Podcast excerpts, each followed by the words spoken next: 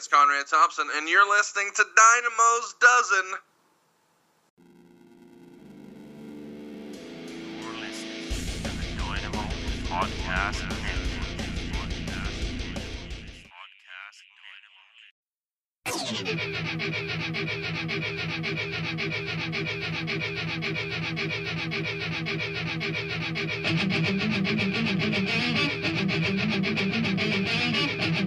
You're listening to Dynamo's Dozen.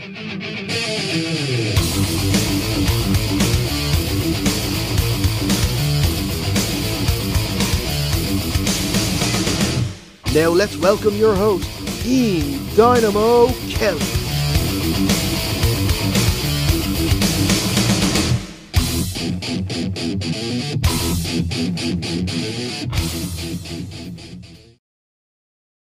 Welcome to Dynamo's Dozen, the podcast that I bring you each and every single week, where I talk about whatever may be on my mind, from pro wrestling, sports, entertainment, music, movies, muesli, fresh shots and jocks, and everything in between, never forgetting the talc.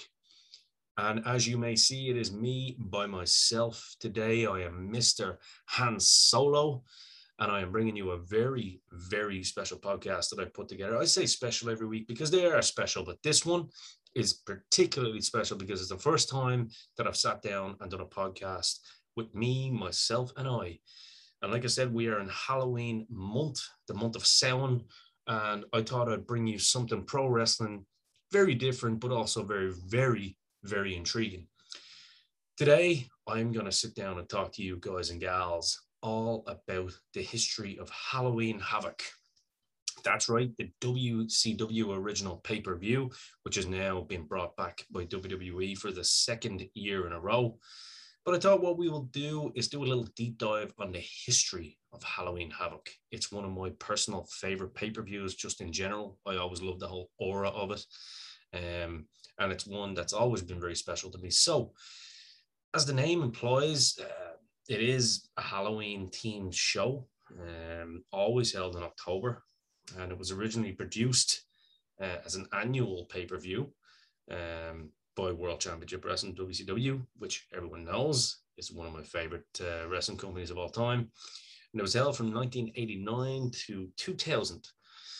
Um, as W W E is still known uh, then as the W W F, purchased W C W in two thousand one. The event was uh, the final event for Halloween Havoc um, was in two thousand. Um, we will talk a little bit about that later, October twenty-ninth, um, two thousand. Um, the first four events were held when W C W was still uh, affiliated with the N W A. And the final five events under W C W were held in the great uh, M G M Grand in Las Vegas. And uh, in two thousand fifteen, actually, funny enough, all the W C W pay-per-views were made available on the W W E network, but in late two thousand eighteen, Las Vegas-based company K B N Incorporated filed for the trademarks of Halloween Havoc, which according to the United States Patent and Trademark Office has been listed as dead since two thousand five. Um, but like I said, W W E did revive it, and that was on October fourth, two thousand twenty, which was last year, and it was announced that W W E E's N X T brand would revive Halloween Havoc as a special episode of the weekly N X T television program. So make what you will of that. That showed how uh, much prestige and esteem that W W E held this once fantastic pay-per-view in. But like I said, it was always a personal favorite of mine, always has been since I was a kid. Um, and one of the reasons was the show always featured like a really memorable stage and that kind of spooky theme, and everyone knows how much of a horror fan I am.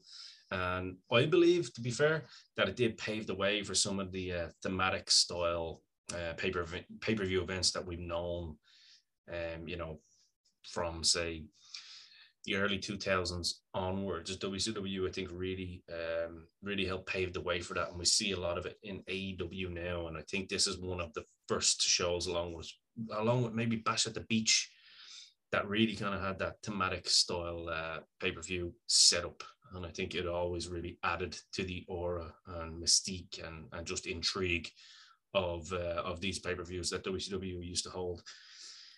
Um, and it was it was kind of cool. It just had a real, real deep kind of feel to it. Um, so what I'm going to do today, now that the kind of history um, of it is over, there's going to be a short pod. It's just me kind of giving you all something from me personally and, and sharing my thoughts on, as I said, one of my favorite pay-per-views uh, of all time, and not just the actual matches itself, but just the actual pay-per-view teams. Um, you know, everyone that knows me knows I'm a big theme guy. And uh, yeah, so I'm going to go through some favorite matches.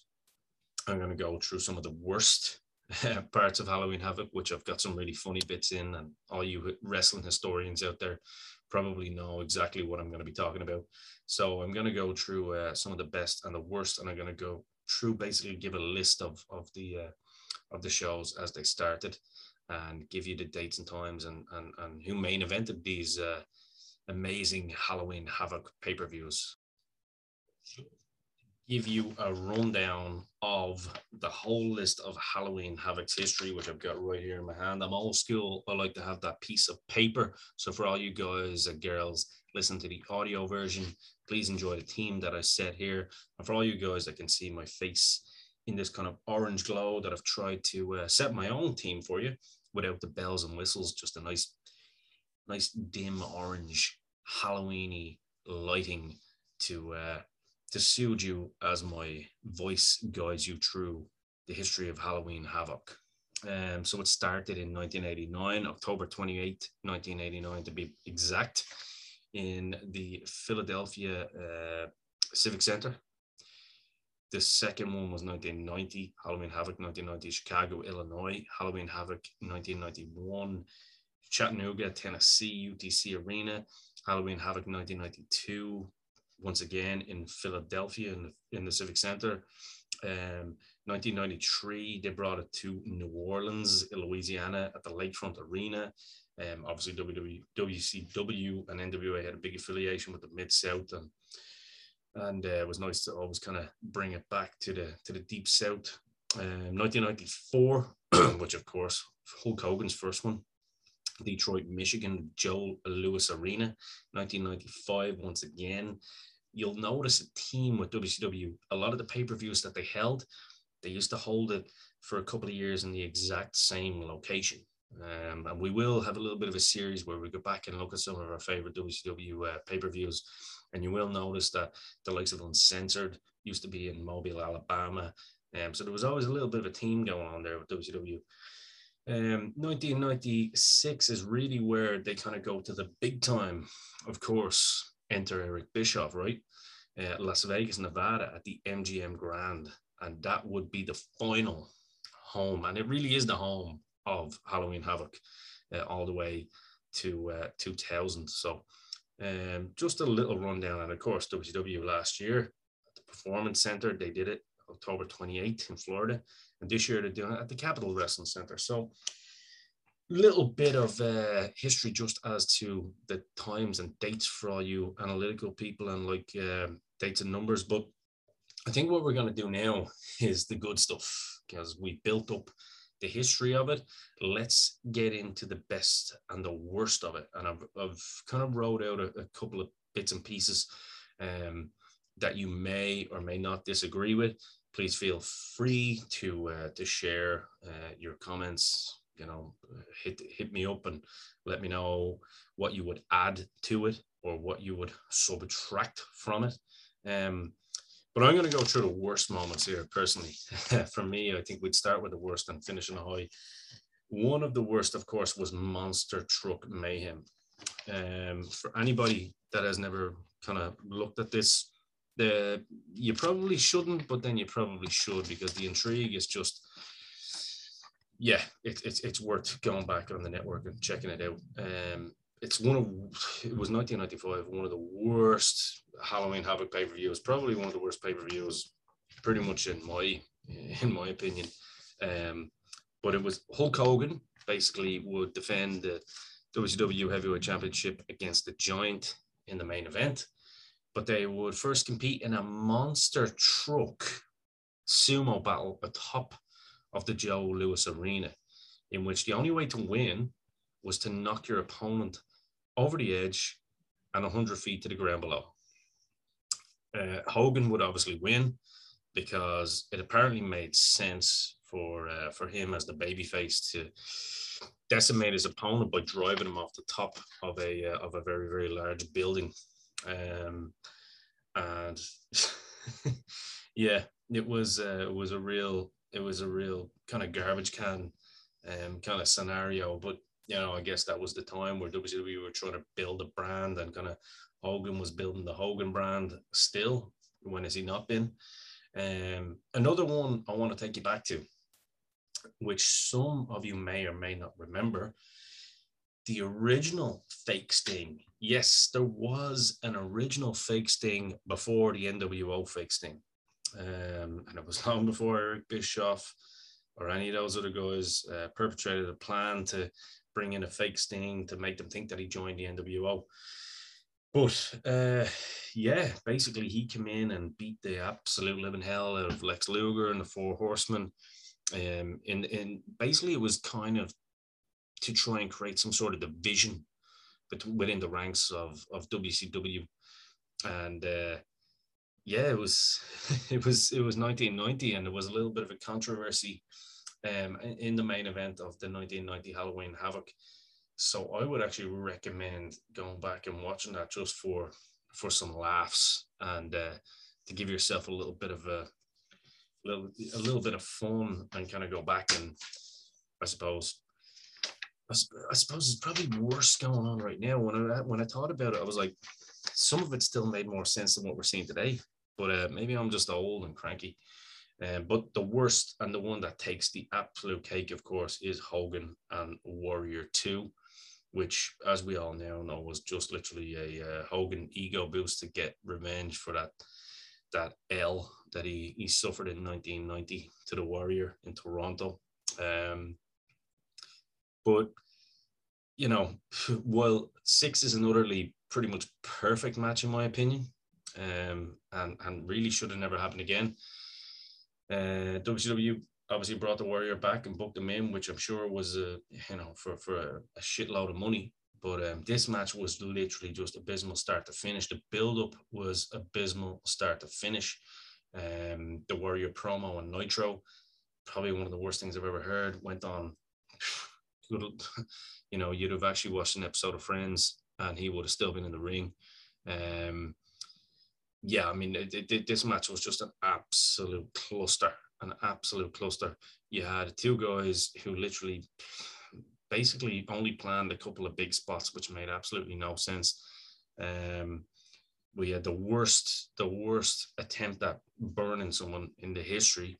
Um, and yeah, again, it was just to, to it, it was a match about egos, but only egos on one side on this one. And one guy got paid enough to, uh, to not have a problem with it, but for me, that was probably Halloween Havoc's worst moment. But it's not all doom and gloom, and it is Halloween month. Everyone knows it's my favorite month of the year. So let's get into some of the good stuff now. I've written out a couple of bits here. Um, favorite matches, right? So you may see me look away and divert my eyes from the camera a little bit, but that's purely because I'm trying to uh, trying to see exactly what I've written down and what I can see first and foremost, in my opinion. The greatest match in Halloween Havoc history is, of course, Eddie Guerrero and Rey Mysterio from nineteen ninety-seven. That famous uh, Rey Mysterio purple onesie, skin-tight onesie that he wore. Um, absolutely phenomenal match. Anybody that hasn't seen it, I don't know how you haven't, but if you have, you know exactly what I'm talking about. Again, possibly one of the greatest matches in wrestling history, not just Halloween Havoc history. This is just an absolute belter. Please, please do yourselves a favor and go back and watch it. And if you've already seen it once or twice, go back and watch it again. It's the month of Halloween. This is hands down one of the best wrestling matches of all time. Um, I also went with D D P Goldberg in what I consider Goldberg uh, to, to, to be somewhat ungreen here. Um, Of course, there was a little bit of controversy with this because the match did go off air um, during the pay-per-view because they went over time. Wouldn't happen in this day and age, but believe it or not, it did then. Um, and Nitro, they had to play the full match on Nitro the next night. Uh, everybody knows, any everybody that knows their W C W history knows that uh, that did not go down well, but still doesn't take away anything from the two guys in the match. I think it's one of D D P's best matches, and I also think it's Goldberg's absolute best match. Um, I would go back and check that out. nineteen ninety-three, Cactus Jack versus Vader. You can only imagine what these two guys would do to each other. Two absolute hard hitters, stiff as fuck. And um, yeah, I absolutely loved, loved this match. I actually went back and watched it yesterday just to kind of refresh my memory, but this was absolutely beautiful. Vader at his best, Cactus Jack in his absolute prime. Um, beautiful, beautiful match. Um, Dustin Rhodes, Goldust versus Stunning Steve Austin, nineteen ninety-one. One thing I will say, if you go back and watch this, we always know that these two guys were great workers. But one thing I will tell you is that watch how quick and swiftly Steve was back then. Good Lord, the guy was like lightning. Um, for a man his size as well, just looked absolutely pristine. Um, great match. And of course, Dustin, just an absolute consummate worker. This is, this is one of my favorite matches probably ever as well. A tag team match, just to mix it up for all you tag team enthusiasts. Uh, the Nasty Boys versus the Steiners. Now, these are two teams that take no prisoners as well. Um, nineteen ninety, the year before. This was an absolute belter as well, I must say. Um, again, it it's uh, it's not going to be your catch-as-catch-can pro wrestling match, but the story told in this match is absolutely fantastic.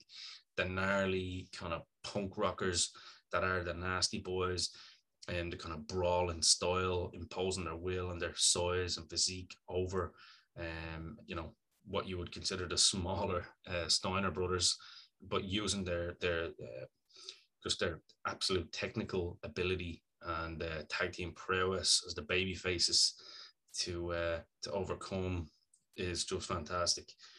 And I went with Lex Luger uh, versus Brian Pillman, nineteen eighty-nine. Listen, this year for Lex Luger was absolutely fantastic. I think his two best years in the business he ever had was nineteen eighty-eight and nineteen eighty-nine. And this was a match that culminated the fantastic run and year that uh, Lex Luger had. Um, I think he was absolutely fantastic in this match. And of course, we all know how good Pillman is. You're only as good as your dance partner, I know sometimes. However, I thought this match was fantastic. And I would love to know what happened to Luger really when he kind of went off that train. I don't know whether he didn't get enough or got too much too soon, but um, it's great to go back and see Luger looking looking so good.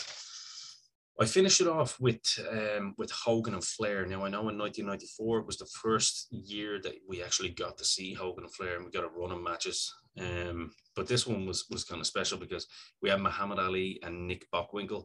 Uh, they were in the front row. And Mister T served as the special guest referee. Uh, between Ali and Mister T, listen, this is a reunion of, of WrestleMania one. Um, Sting was also present for the match as well, uh, wearing a suit and seated in the front row. So obviously the original W C W babyface now is sitting in the front row watching with, uh, with, with, with a lot of interest to see how this one goes. Um, and when you watch this one, um, kind of after the previous ones, it did, it did, this is when it started feeling like a completely different promotion for me, like in terms of uh, like a bigger production, bigger product, bigger feel to it. Um, it always had that misty kind of smoky feel beforehand. Not that that was a bad thing. I love it. Um, but this one kind of felt like it was just a little bit bigger. Um, And of course, that was that was the Hogan effect, wasn't it? I mean, it was it was Hollywood, so it, it did get bigger automatically once Hogan came into it. Um, but with the pyro, you know, with the cage lowering, um, Michael Buffer announcing the competitors again. This is just another element to add to the big feel of this of this main event, but also this show. Um, it just had, it, it just, it, it, it's not often you can go back and watch old matches like that. Well, it's not often you get it today, but when you do go back and watch old matches like this, it does have that big fight feel if you allow yourself to kind of immerse yourself in it. Um, Sherry Martell, listen, everyone knows my thoughts and opinions on Sherry. She really shines in this, um, especially she interferes, hits a splash from the top of the cage because the lady had absolutely zero fear and bigger balls than most of us. Um, and she follows that up by taking all kinds of moves. Hogan, clothesline, big foot, oh, big boot. You know, Hogan literally got to take his frustrations out on Sherry, um, on, on an, whereas he wouldn't have in W W E. So it was really cool. And she's always such a big sport. Um, And then, of course, Hogan's meant to be the babyface and he's attacking a woman. But uh, there you go. It's kind of funny looking back at it now. Um, Hogan obviously wins the match despite interference from a masked man who first made his presence known months earlier at the Clash of the Champions, if you remember that. Um, and, of course, he was revealed to be the butcher, Brutus Beefcake, and Hogan went into a feud then, of course, with his best friends. And, yeah, so I suppose... when we look at closing this off, the last W C W was two thousand, and I suppose the less said, the better about that. But, you know, for me, a really, really good kind of um, look back on something nostalgic for me. Um, as a kid, I absolutely idolized that pay-per-view, like I said. Um, and uh, I hope you all enjoyed it too. Um, but if you did enjoy it, please be sure to like and subscribe and hit the bell notification if you do like what you see on the Dynamo Podcast Network. Of course, we all have individual playlists for each show that you do like. Um, so go and check it out. There's something for absolutely everybody there. We've got Retrotainment, which is a look back at movies and, and old shows and stuff like that, even games. Um, we've got It Is the Month of Halloween. We've got a Yours Truly show with, with Carl and Greg, of course, on the slab where we, we talk everything horror. And we've got the Four Pod Men, which of course will be uh, back in full effect soon, but you'll see Niall and some of the guys are doing some great work there and um, previewing and reviewing um, the current product, which is which is always great. Um, of course, you've got the Upper Tier, um, which is the shopkeeper's baby. Um, pretty much anything football that you can think of, he covers it. Um, of course, King Woe's Court, my partner in crime, the mighty Carl King Woe, um, talking some of Ireland's greatest bands, talking everything heavy metal. Um, and of course, we uh, we get the Flame and Puck for all you hockey fans out there as well, um, where we talk everything Calgary Flames, but we talk hockey in general. So look, that's enough of me plugging everything for today. Um, but please do be sure to go and like and subscribe, hit the bell notification on YouTube. All of our audio podcasts are available anywhere you listen to your favorite audio podcast, Spotify, Apple Podcasts, and everything in between. Um, we are the Dynamo Podcast Network. This has been Dynamo's Dozen. I have been your host with the most, Ian the Dynamo Kelly, and literally it is time to go. Happy Halloween and stay safe.